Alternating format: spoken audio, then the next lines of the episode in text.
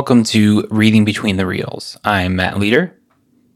And I'm Craig Dickinson. Today on the show, we have some audio from a special Zoom session we did uh, between my classes, and we had a couple guests. We had Aaron Harris from Star Wars Reactions and Thomas Riddle from Imaginary Education. He's one of the co founders of Adventures in Learning with Indiana Jones and, of course, Star Wars in the Classroom.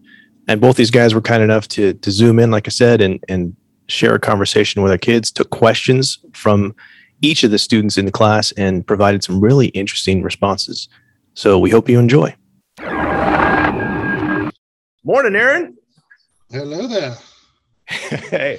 So uh, I've got a little bit different setup today. I've got we're doing it like like a con. So I've got uh, boom mic here, and they're in the line. They're just going to come up and ask. They can see you. You can see them. Uh, ask a question, and then they're going to circle back through if that if that works. Love it. Perfect. Okay. Go ahead. Uh, do you think Jar Jar Binks is a Sith Lord? you know, if he is, it is the greatest con pulled on fans ever. Um, he's got the potential for it, but I just think he is a lovable doofus. So, a question from The Empire Strikes Back: Why do you think Han went back for Luke once when he was missing? Uh, they, uh, you know, Luke and Han kind of have a brotherly relationship, and doesn't matter how long you, uh, what kind of fights you have or disagreements you have or anything, you're always going to be there for your brother. Um, and I think that's the case with Han. He just knew Luke was in trouble, and even though he had his quarrels and wanted to get away, he uh, had his stuff to do. He put it all on hold just to help Luke. So that's why I think he did. Well, honestly, that also seems like uh, another sign of his character as being more like an anti-hero rather than just like a villain, because like he's opening up to other people. You know what I mean? Mm-hmm. Absolutely, absolutely. It very, very well could be. He's he Han is more of a reluctant hero. He's somebody who uh, was just doing his everyday job, who just kind of got pulled into the uh, rebellion, not because he was seeking it out, just because of the actions and the path he ended up on. Uh, he, he's very much, he's not the uh, uh, person you would, if you lined up a whole bunch of people and said which one of these is going to be the hero for your movie, he'd probably be one of the last ones you'd go to. Um, but he uh, definitely turned out uh, his character and his traits really ended up being what what they needed. Uh, so he reluctantly became a part of something bigger than himself, which really goes back to the movie Solo, where he, where Qi'ra looks at him and tells him that he's you know more than what he is currently. He's more than just the smuggler he longs to be. True. Perfect. All right. Thanks, Ken. All right.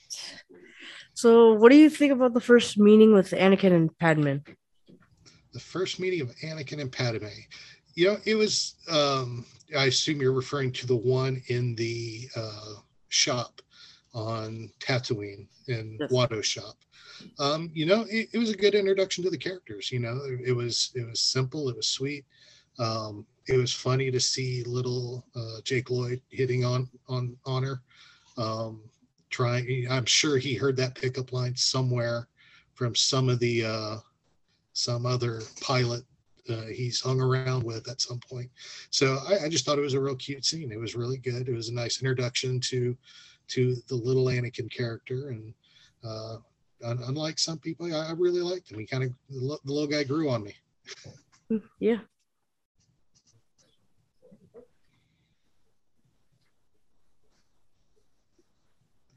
Why do you think the film set is a long time ago? A long time ago in a galaxy far, far away. Hmm. You know, that's a good question. You know, that's honestly not one I've ever thought about. Um, you know, a, a lot of when George Lucas was developing these stories, a lot of his inspiration came from uh, stories that were being told at that time. And a lot of fairy tales, you know, start off uh, start off once upon a time, uh, and and so forth. And he just decided, just took it in a different twist of a direction at that point. Um, I don't think there was it was meant to be anything uh, crazy behind it. I, I don't know of anything specific as to why he said it a long time ago, but um, but, but it's not something I've ever even thought about really too. That's something I'm gonna have to put my brain to to work on and evaluate. Good question. I like that. Thank you.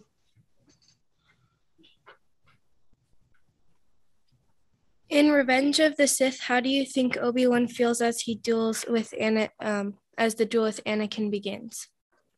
Ooh, good question.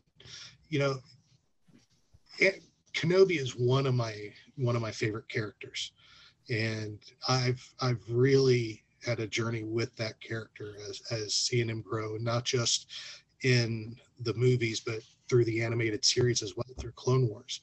And honestly, he did not want to fight Anakin. He doesn't want to.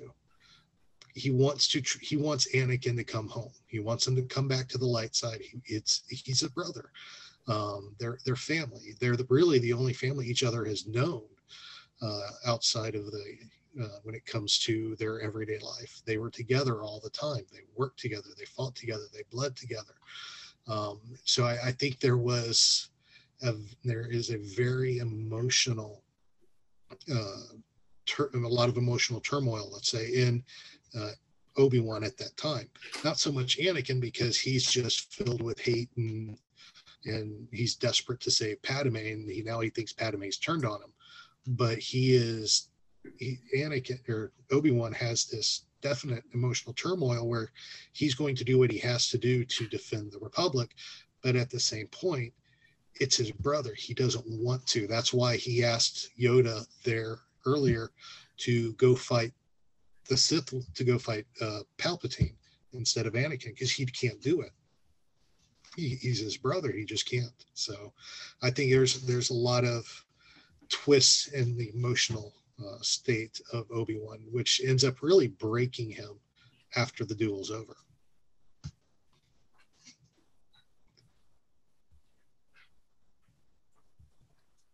Uh, um, for the Return of the Jedi, uh, when the Emperor states that uh, everything is going according to plan, uh, is it true, and does it go to as planned? Well, I, I think in a, I mean, what what what is the saying that Obi Wan always said in uh, the original trilogy? What you say is true from a certain point of view.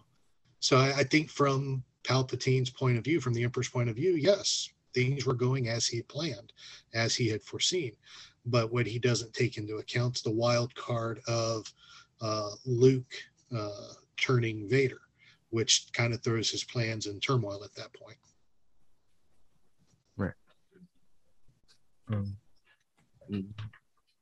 yeah.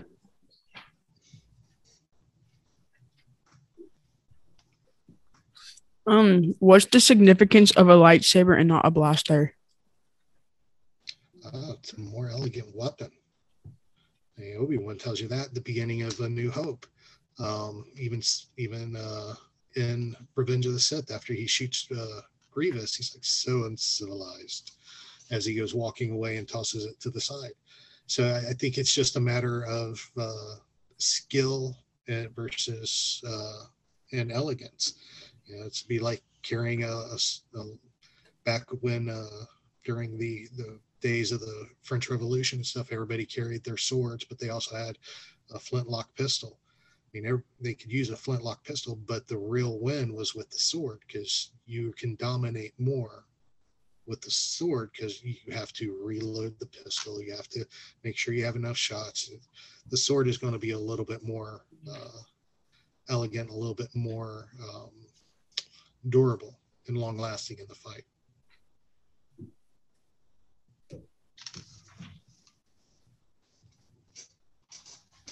In A New Hope, Han or Han Solo claims that he's in it for the money. Do his actions in the movie show that he was actually in it for the money? I, I, up until the very end of the movie, Yes, I would say they do. Because he he why else would he infiltrate an Imperial base? Why else would he out try to outrun Imperial uh, star cruisers?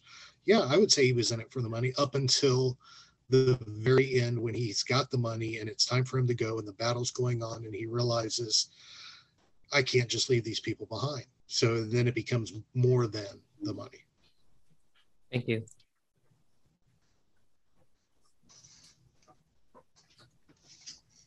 What do you think of the way Han and Leia interact?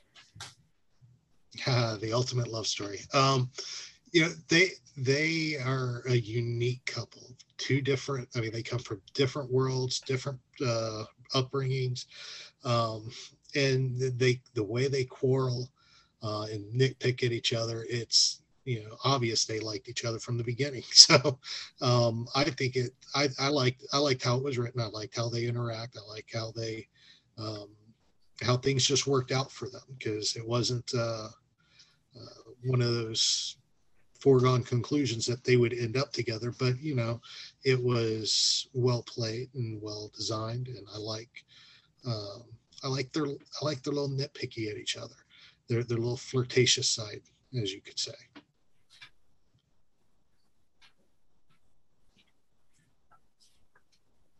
Uh, in The Return of the Jedi, why are the Imperial officers more afraid of the Emperor than Darth Vader? Well, you got to realize most of them probably have never even met the Emperor. So you're always going to be a little more nervous about the unknown versus what you know. So they've dealt with Vader, they have encountered Vader, they've been with Vader on the Death Star, on the Star Destroyer. Palpatine doesn't really leave the palace that much, so very few people interacted with him or had any kind of dealings with him. So yeah, they would be a lot more nervous around around the boss uh, coming in. Just like, for example, you would be um, you get to look at it in a school situation too. Uh, you'd be you deal with your teacher every day, so you're cool around your teacher. But then if the principal or the school superintendent came in, you really don't know them, so you're going to be a little bit more cautious or on guard. So uh, it's just kind of that situation: authority, unknown authority with unknown expectation.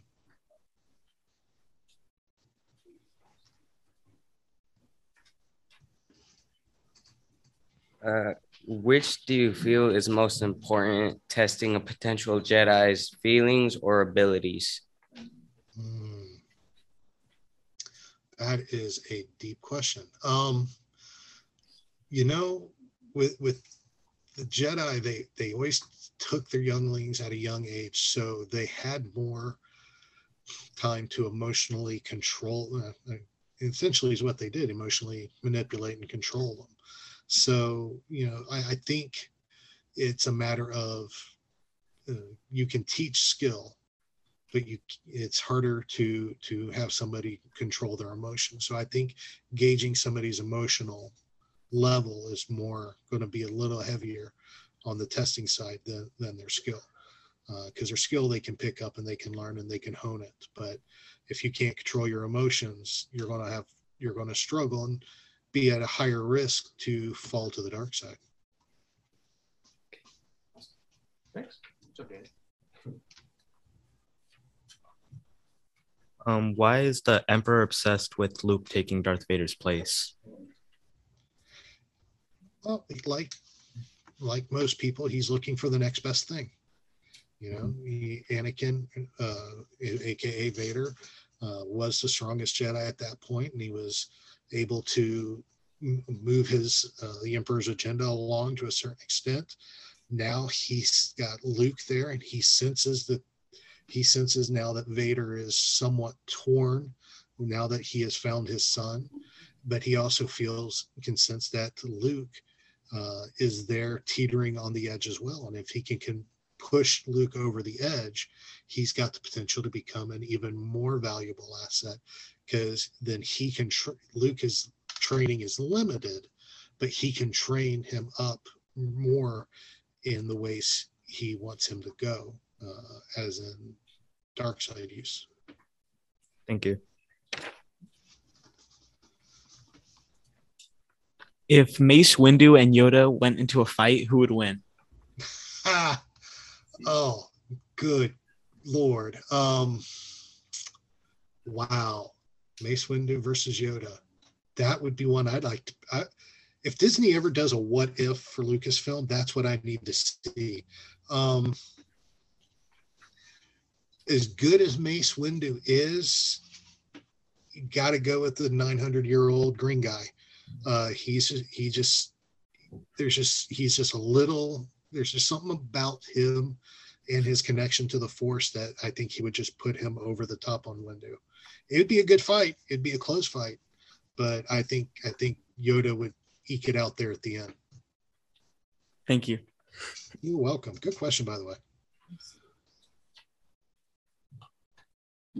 Um, hi. Uh, Hi. have you ever seen uh, the Phineas and Ferb Star Wars episodes? And do they contribute to the overall story of Star Wars? I love the Phineas and Ferb Star Wars stuff. I watch it at least twice a year. It's just fun to watch. It's hysterical. Matter of fact, my i my uh, phone has the soundtrack on there, and I listen to uh, to Tatooine every day. Um, Really? yeah my kids my kids love it so we listen to it all the time um it, it it's it, it just adds a nice comedic element to the to the to the saga i mean Right. obviously it's not canon it runs alongside the canon story uh and kind of tries to mimic the canon story but it, it's it's just fun it's a nice introduction to uh, Star Wars. If you don't know anything about it, but you know Phineas Ferb, it's a great way to to uh, dip your toes in and have a good laugh while you're at it. So, yeah, yeah. I still I still want to see him with Vader socks. So Okay, thank you. you're welcome. uh when when Yoda, Yoda and Obi-Wan were uh, talking to each other about uh Anakin being a Padawan, did Yoda Mhm. accept uh, Obi-Wan's request because of what uh Anakin or Darth Vader uh decision 30 years later with uh Darth Sidious? Um. So so make sure I understand the question correctly. Does do you do I think Yoda kind of regrets that decision or Like is that the question or the question is um did Yoda accept uh Obi-Wan's request to train Anakin as a Padawan because of his future Gotcha. insight about what Anakin would do uh 30 years later? Gotcha. Now, you know, that whole final scene at the end of episode one where where Yoda gives Obi-Wan permission to train him is you know it, it's pretty straightforward. Yoda does not Yoda does the council doesn't want Anakin trained and Yoda's on the council so he agrees with the council. The only reason Yoda let him train Anakin is because he knew Anakin was going to get trained one way or another. Obi-Wan promised Qui-Gon he was going to do it. He said he sensed Qui-Gon's defiance in in uh, Obi-Wan. So he, whether he approved it or not, it was going to happen. And by approving it, he had he and the council had a say in how he would be trained. So I think it was more of we don't want to, but just so we can be involved, we're going to let you type of deal. And um, I, I don't think I don't think down the road he I mean it would be an interesting thing to explore whether or not Yoda had any regrets on that, but um, I think over I think overall it was a darned if they do, darned if they don't type of situation. So um, Thank you. yeah, good question. Um, in The Empire Strikes Back, what do you think uh, Yoda means when he says the cave only contains what you take with you? So the cave scene um, is probably one of the best scenes in in the saga. The the when it comes to that cave, it's going to inter it inter, the dark side is going to use everything you have to test you, to turn you, or and, and everything it takes. So by going in, not he wasn't necessarily i don't think only referring to the lightsaber or his weapons but he was also referring to what he's taking with him in his mind. Is he emotionally set? Is he focused enough to face the dark side like he would be doing in that cave? So i think it was more of a, a broader picture than just the weapons he carries with him It is the emotional and mental state that he goes into the cave with because by carrying the weapons, you're preparing yourself for the fight.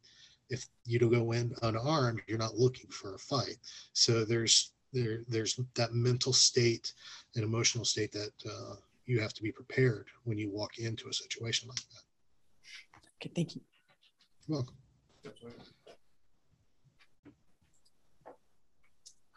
If Darth Maul and Darth Vader fought, who do you think would win? Hmm, Maul or Vader? Um, I would say Vader, hands down, Vader. I like Maul. He's cool. He's got a lot of action, a lot of moves. Um, but you know, Vader, aka Anakin, he just there was something about him that his skill and his uh, abilities exceeded uh, everybody else. So I think he would he would be the one to take Maul down. Okay, thank you. Obi Wan beat Maul. Anakin Vader definitely could.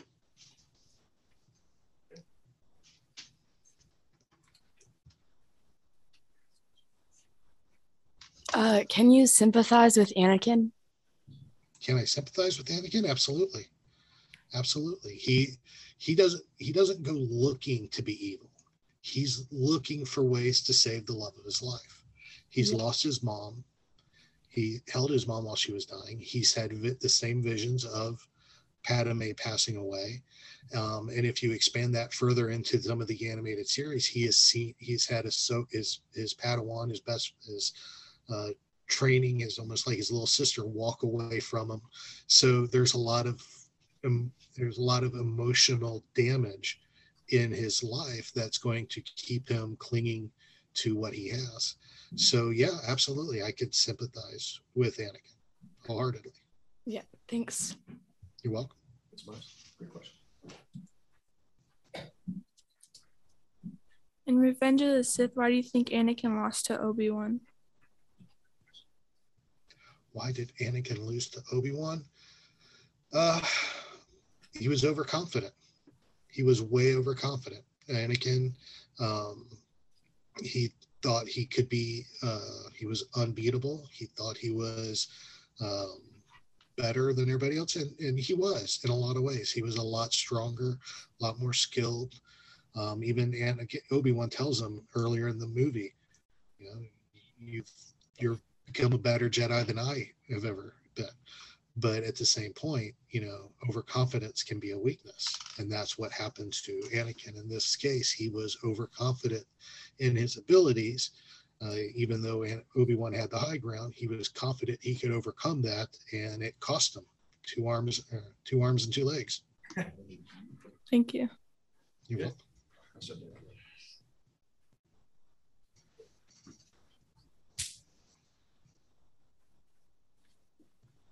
Why can't the Jedi tell who Darth Sidious, Sidious is? Ooh, good question.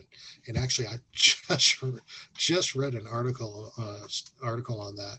Um, it's actually it really doesn't talk about what why he they couldn't detect them in the show or in the movies, but uh, in Legends, it's well discussed and in the extended universe where the Jedi Temple is on Coruscant was built over a dark side temple, so a Sith temple. So it they put temple on top of it to quench the dark side, but over time they got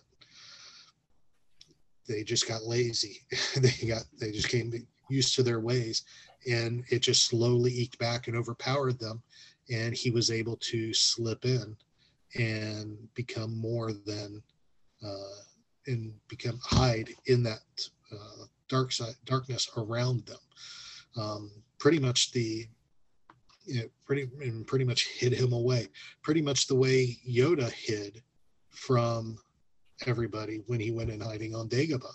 He had the dark the dark side cave that was so strong that kind of hid his presence from the rest of the uh, the from the rest of the Sith. So uh, I think that's why they never could find him because they he was right under their nose, but they couldn't detect the dark side because they were already surrounded by the dark side. So, Aaron, I want to respect your time. Do you have time for for one more question? Bring it on. Okay. Um, why is the film called The Phantom Menace? Why is the film called The Phantom Menace? Because the menace is in the background the whole time pulling the strings. Palpatine. He's in the ba- he's in the background. He's pulling the strings. He's orchestrating what's happening, and nobody sees it. Nobody knows it's, what's going on. Nobody sees it. Nobody knows that he is pulling the strings to a master plan that uh, ultimately we see fulfilled at the end of Revenge of the Sith. Thank you. You're welcome. Okay, Aaron, I just want to thank you so much for joining us today. No, We really my enjoyed pleasure, it. my friend. Anytime. All right, we'll talk again soon, my friend. Thank you. Talk to you later, buddy. Take care. You do. Hey, Thomas. Hey, Craig, can you hear me it- okay? Yeah, I can hear you great. Can you hear us? Yeah, that's perfect. Great Cool. Mic. Yeah. So we're gonna do uh we're gonna do it kind of convention style. We got them them lined up and we got they'll come up to the mic and ask Yeah. a question. We did just one round already. Uh so Okay. they're they know the protocol. They're ready to to to go ahead and go through that if that sounds good to you. Yeah, let's do it. Let's jump. Cool. What do you notice about the way Jedi's are portrayed in the film? Oh wow. Which film? Uh, The Phantom's Menace. The Phantom Menace. Well, they are really portrayed. Uh, we see them here really for the first time uh, at the peak of their power, and they um, we see them as the galactic peace, peacekeepers that they are, and they are. Um, you know, one thing that strikes me about the Jedi and Phantom Menace is that you're starting to get the, the sense that they are. Um, mm, I don't want to say arrogant, but very confident uh, that they um, they really are self assured, and that really is uh, what we see later in the film is a detriment because they they are so confident in their abilities at this point and that everything is under control that this phantom menace has snuck right under the surface right underneath their noses um, and really infiltrated them and they never even saw it coming. Uh, that's one reason I really like at the in um, Revenge of the Sith when Yoda, you know, pretty much says, you know, we we have failed. How could we let this happen? It's just right here, and he says, "I was so blind," and that's really what happens when we let our um, when we become too sure of ourselves. We do get blinded to our weaknesses, and so we need others to be around to kind of point out our blind spots. But I love seeing the Jedi though when they're really at the peak of their power, and just how um, you know, imagine what it was like during the old, uh, really the old Republic. So great question. Thank you.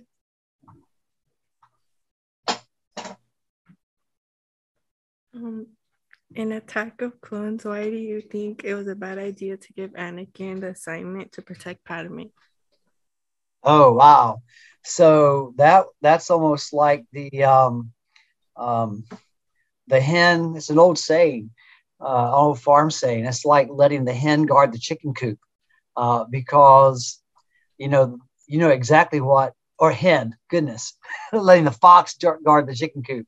Uh, sorry, um, because you know exactly what that fox is going to do with with those hens in there.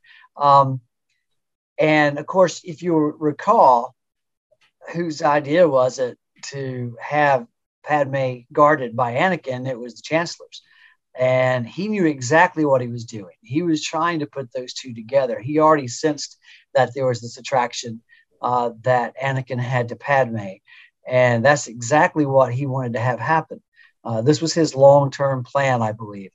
And so it wasn't really um, a great idea because uh, it just really gave those two time to be by themselves and uh, kind of fall in love. And you know, the the Jedi aren't supposed to have any um, any um, uh, relate. I don't say relationships. Of course, they have relationships, but any kind of attraction to um, um, being tied to someone. And so uh, it was all Palpatine's plan, and we saw that. So it was not a very good idea because you got two young people in, uh, that kind of attracted to each other and send them out somewhere together. You know what's going to happen. So um, that, that's a great question. But Palpatine completely staged that one. Okay. Thank you. Thank you.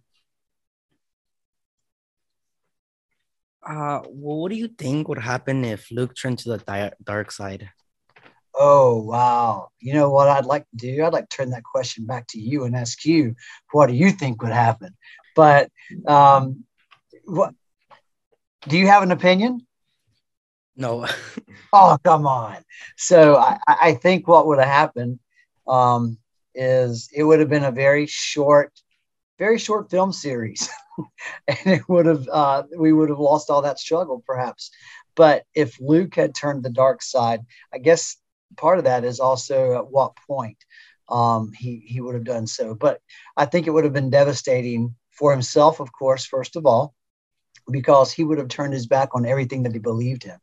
Um, and that's really uh, when we see the, the greatest tragedies in stories is when a hero um, or a character turns their back on things that they really hold dear to be true. So um, I think you know, we see that that's what happened to Anakin, and it took this love of his son to and the, in the, belief of his son in Anakin to bring him back. But I think, man, that would have been bad. It, it, if uh, if if Luke would have or Vader would have been able to turn Luke, then you would have had uh, a double a, a, doubly evil force on the um, unleashed on the galaxy. But it's interesting though because there can only be one Sith ruler. So if if Luke would have gone to the dark side, uh, then that meant that he and his father would have been struggling for ultimate power together. So even then, his father was using him, just using his power, uh, because um, you know the this the rule of rule of one. Um, and Luke would have eventually tried to kill his father. Um, there is a really cool story in a comic series called um, Dark Empire um, that Dark Horse put out back in the 90s that actually had Luke um, turning to the dark side so that he could learn the power of the dark side to use against the Emperor. And in that storyline, uh, Palpatine had actually been reborn um, as as a clone, and we saw some of that in the Rise of Skywalker, but not to the effect that that it was in um, in the Dark Empire comic series. And Luke in that it was very interesting. He he pledged himself to the Emperor and learned the ways the dark side to make the Emperor feel like he was going to uh, join him. But his ultimate plan was to use those powers against the emperor himself. So uh, we have seen that before in a non-canon story, um, but yeah, I think it would have been bad news for the, for the galaxy had that happened. Yeah, thank you.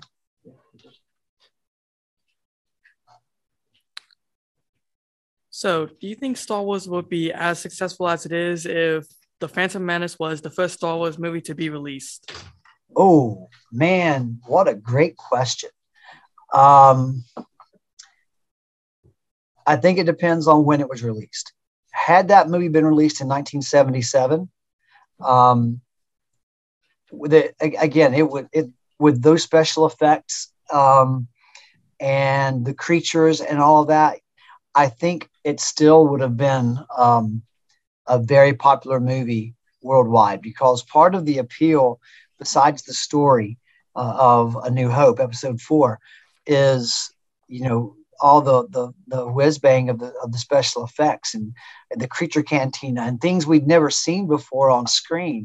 Um, you know that that was part of the appeal. Besides just you know the, the greatest appeal being the story, but you know um, as as far as the story itself goes, I don't know if that story could have could have stood on its own legs um, as a movie without so us knowing some of what was going to be coming uh, ahead. Um, there are times when that movie really drags, when it gets it's kind of slow and it's kind of sometimes people have some people have, have accused it of being boring in parts you know it's, it's too much talk about politics and, and economics and that was important to the storyline but um, you know i think that um, our attention had already been grabbed in the greater story by episodes four five and six and so we would be okay as as participants in listening to the story people were okay i think for most most part and seeing a, a slower part of that grand tale. So I think I think it would have been successful, but not like not to the level of um, episode four of A New Hope. So. Plus, it kind of ruins the reveal of Darth Vader being Luke's father, because like if yeah. the first three were released, then we would already know Anakin is Darth Vader and he is Luke's father, so it would completely ruin it. I, I you know what? I completely, uh, I completely agree with you on that. Um, you know, and that would have, that was a great gotcha moment in the history of film, uh, where people were shocked. You know, I was 11 years old in 1980, and I saw Star Wars, the first one, in theaters in 1977 when I was eight. And as an 11 year old boy, I remember my mind was just like, I was like in a spin because I loved Luke Skywalker. I loved those stories and those characters and all. And then I remember talking with my mom and dad on the way home. Vader's lying. He's not really his dad. He's just trying to trick him to join him. You know, so there was a lot of people that were like that. There was conversations. Is he really dad his dad or not? So you're that's a great point. You're right. It would it would have ruined that part of the story um, if uh, we'd known from the beginning that uh, that little boy was going to grow up to be Darth Vader. Hey, thanks.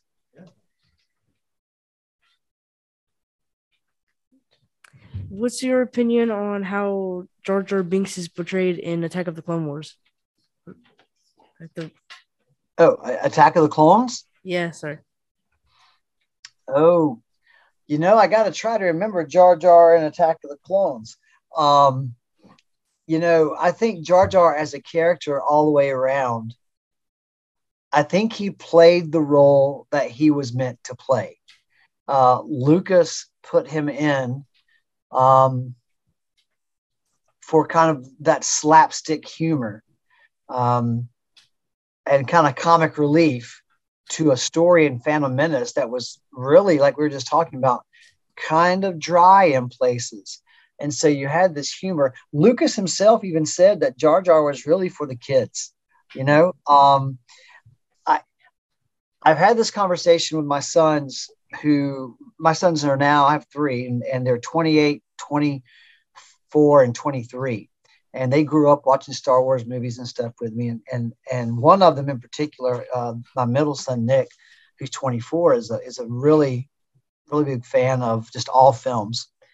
And and uh, and storytelling in general.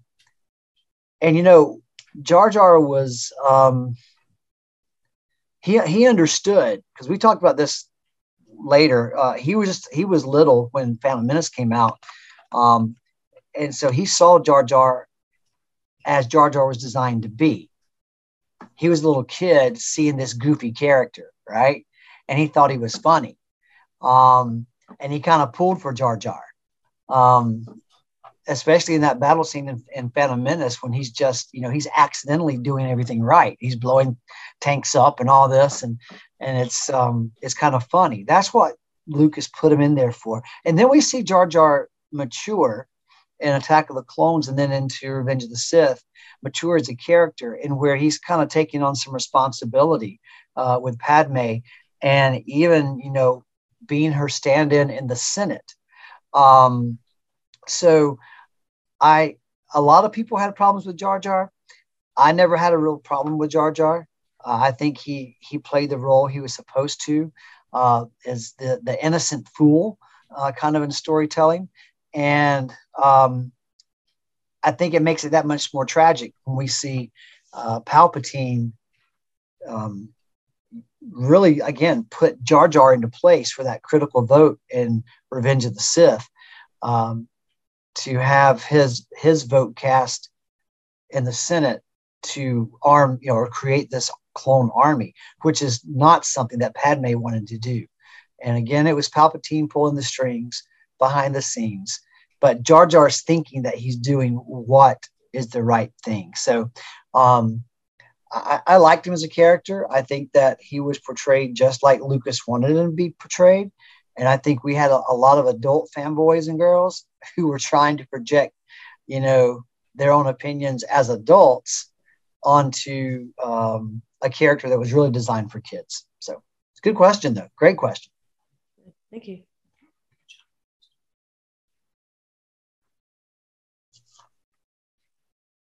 Do you think Padme has really been in love with Anakin the whole time, or do you think she's just reacting to the death sentence? Oh, wow.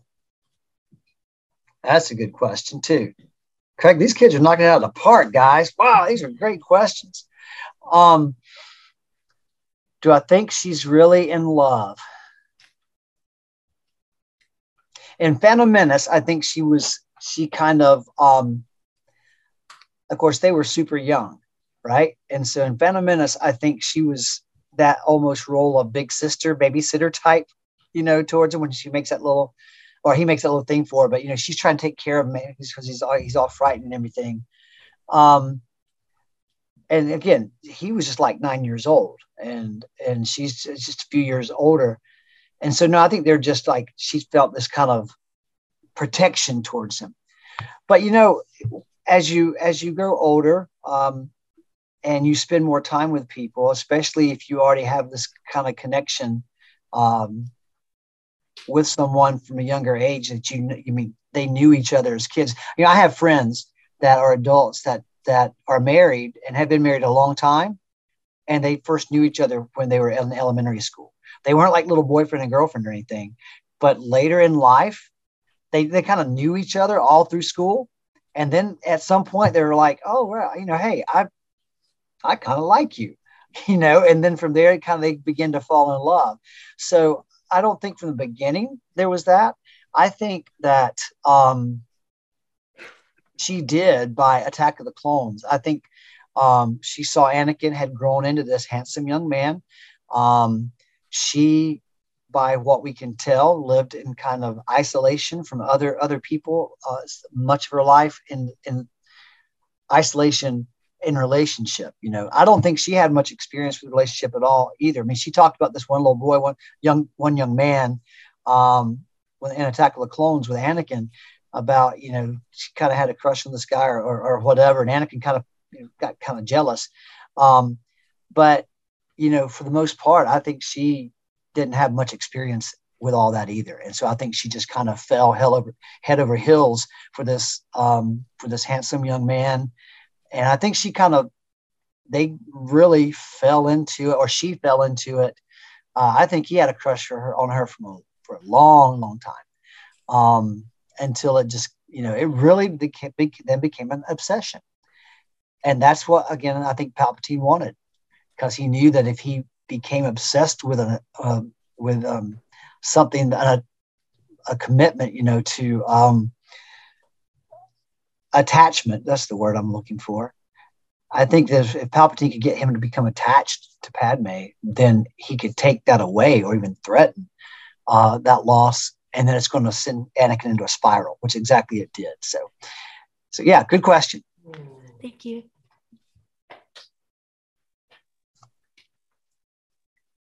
Why do you think the Jedi forbid attachment?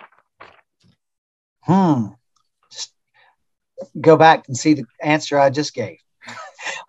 because I, I think um, no, I think that's I think that's the reason. Um, but let me give you a better answer than that. Um, the Jedi were created to be sort of these warrior monk types. Okay, so somebody who was dedicated, who had dedicated their life to focusing on their their faith, um, and their their commitment to serving others, much like um, a priest, a modern day uh, priest, or um, uh, or or Buddhist monk. You know, there's monks of any type of of religion, and that was the inspiration for the Jedi for for Lucas, is that there were these kind of um, there were these. Excuse me, guys. I'm at work. I had to turn that down. Um, they had to be dedicated, uh, they had to dedicate their life to the singular mission of serving other people and studying their faith to become more adept at it, become more powerful. And so, if you were to become attached to something, then that's going to um, distract you from your mission at hand. Um, you know, this really goes back to to Buddhist teachings, in which um, attachment is is looked down upon. Okay, um, that you know, um, because if you are attached to something too much, uh, then you can develop a fear of losing that, and fear, um, well, fear leads to anger, anger leads to hate, hate leads to suffering. Right? That's what Yoda Yoda said, and so um, this this um, teaching of where you can't be attached to something, I believe was was well intentioned because it's almost like um, preventing you from being set up for being hurt. But if you can't experience hurt and loss and struggle, then you can't serve other people as well who are struggling with those same things. So I think there's a, you know, if I don't have experience in overcoming attachment that way or being able to live with that, um, and being okay at taking that risk, risk that can still be committed to serving other people, to my faith, but yet also um, have love for something or someone, um, a deep love of something or someone. I think that's more that is more powerful when you can balance the two. So I think it was well intentioned, but they didn't. I think they were trying to one keep focus on what you're doing, your mission at hand, which is serving other people in the force, and then the other part of that is just if you become too attached to something, then you're going to uh, be tempted by the dark side when you when you suffer pain and fear and that's where you know yoda says fear leads to leads to suffering. So that's um that's a great question too. I, I love every one of these. You guys ought to write a book.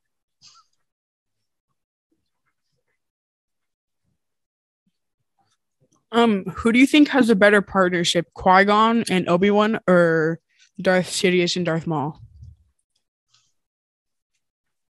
hmm.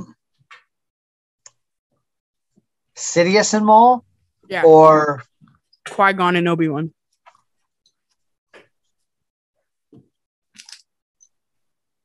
Well, I think obviously, well, obviously, I shouldn't say that because my opinion. I think Qui Gon and Obi Wan. Um, I don't think the Sith have great partnerships, and the reason being is because there's always a power struggle. Because within that that Sith um, teaching, there's going to be always a threat that someone, the master, is going to try to overthrow the apprentice. And with Qui Gon and Obi Wan, uh, excuse me, this, the apprentice is going to try to overthrow the master. But with Qui Gon and Obi Wan, the apprentice is trying to learn as much as he can from the master and honor the master. Um, and if he and if he becomes more powerful than the master, well, that's actually something the master would want um, to be a better Jedi than he is. You know, I'm a dad of, uh, like I said, of three boys, and I've told my boys throughout their life, I want you to be a better man than I am. I want to be a great man for you, uh, that you can, you know, that you can learn something from. But I want you to be a better, better husband, better, better father, better man than I am, because that's my goal. I want you to, I, I want that much for you. Um, the Sith don't have that. There's jealousy, there's anger, there's rage, uh, really a lot of jealousy. And so there's not this whole thing of like, yeah, I want you to be better than me because then you'll kill me. No, I, I want to be the most powerful of all. That's a very selfish approach. That's selfish. And so I think that um, I, I, I we don't see a selfish bone in Qui Gon's body revealed. Um, he is always wanting to serve, and so um, yeah, I think I think those those two Obi Wan and Qui Gon had a much better relationship than Maul and and Sidious. Maul and Sidious, their their relationship was was built on um, on control and not trust. And control um, is is never going to build a strong relationship. Trust will. Thank you. Good question. Uh, do droids play an important role in the Star Wars universe? Oh man, I thought you were going to say, "Do droids dream?" or something like that. Uh, yeah. Yeah, I know, right? It is different franchise. Yes. Um, so they play an incredible role in the Star Wars universe, and I like the fact you asked that question because you really get back to the heart of something that Lucas was was um, thinking about when he wrote the original Star Wars uh, script. Um, because at that time, Lucas was uh, really kind of telling a story about the dangers of technology. That technology can be used for great good, but it's also very dangerous. Um, and, and in particular, when he's writing the story in the early 70s, you know, we're coming out of the Vietnam War, we're still in the Vietnam War. Uh, we have the atomic bomb, we have the hydrogen bomb. Um, and so we have the ability using technology to absolutely wipe out the earth. And that's something that's very powerful and very dangerous. But at the same time, Lucas saw that technology could be used for good. Um, and so the, the droids are symbols of that, that, that struggle. The Death Star is that, that symbol of technology used to destroy. The droids are really used as a symbol of technology that can help, that can be beneficial. And so the great thing about what Lucas is saying, he's been asked about this before about technology, his thoughts on technology, is that you know technology is by itself is harmless. It's how we choose to use it. And so I think that um, uh, the droids play a very vital role. I do like the way that uh, Lucas used the uh, R2 and 3PO in the story because they were um, seen to be kind of like lower class citizens, second class citizens. Um, and they end up playing a huge role throughout the throughout the story. And so that is intentional also, and that the little guy, the seemingly insignificant person, has a very important part to play in the grand scheme of things. So great question. Yeah. So, Thomas, I want to respect your time, and we're almost at the end of the period. So, I just want to say thank you so much for joining us today. It was it was a great time, and I, I love hearing your insights every time we do this. Yeah, well, I appreciate it. It's always an honor to participate. I'm glad I could make it work, and uh, I really appreciate it, guys. Thanks so much for your questions, and um, uh, that made my day. So, Craig, we need to, we need to chat soon. Yes, definitely. Hey, have a great day. See you, you too. So, as we close, we just want to say thank you so much for listening. If you would like to connect with us, you can find us on Twitter and Facebook, email us at readingbetweenreels at gmail.com, or use the SpeakPipe app on our website. And if you enjoyed the show, please leave a review on your favorite podcast catcher. We'd love to hear your feedback. It really helps us get the word out about the podcast. And if you haven't yet, please join our Facebook group. It's a safe place to share your thoughts and discuss all things related to movies.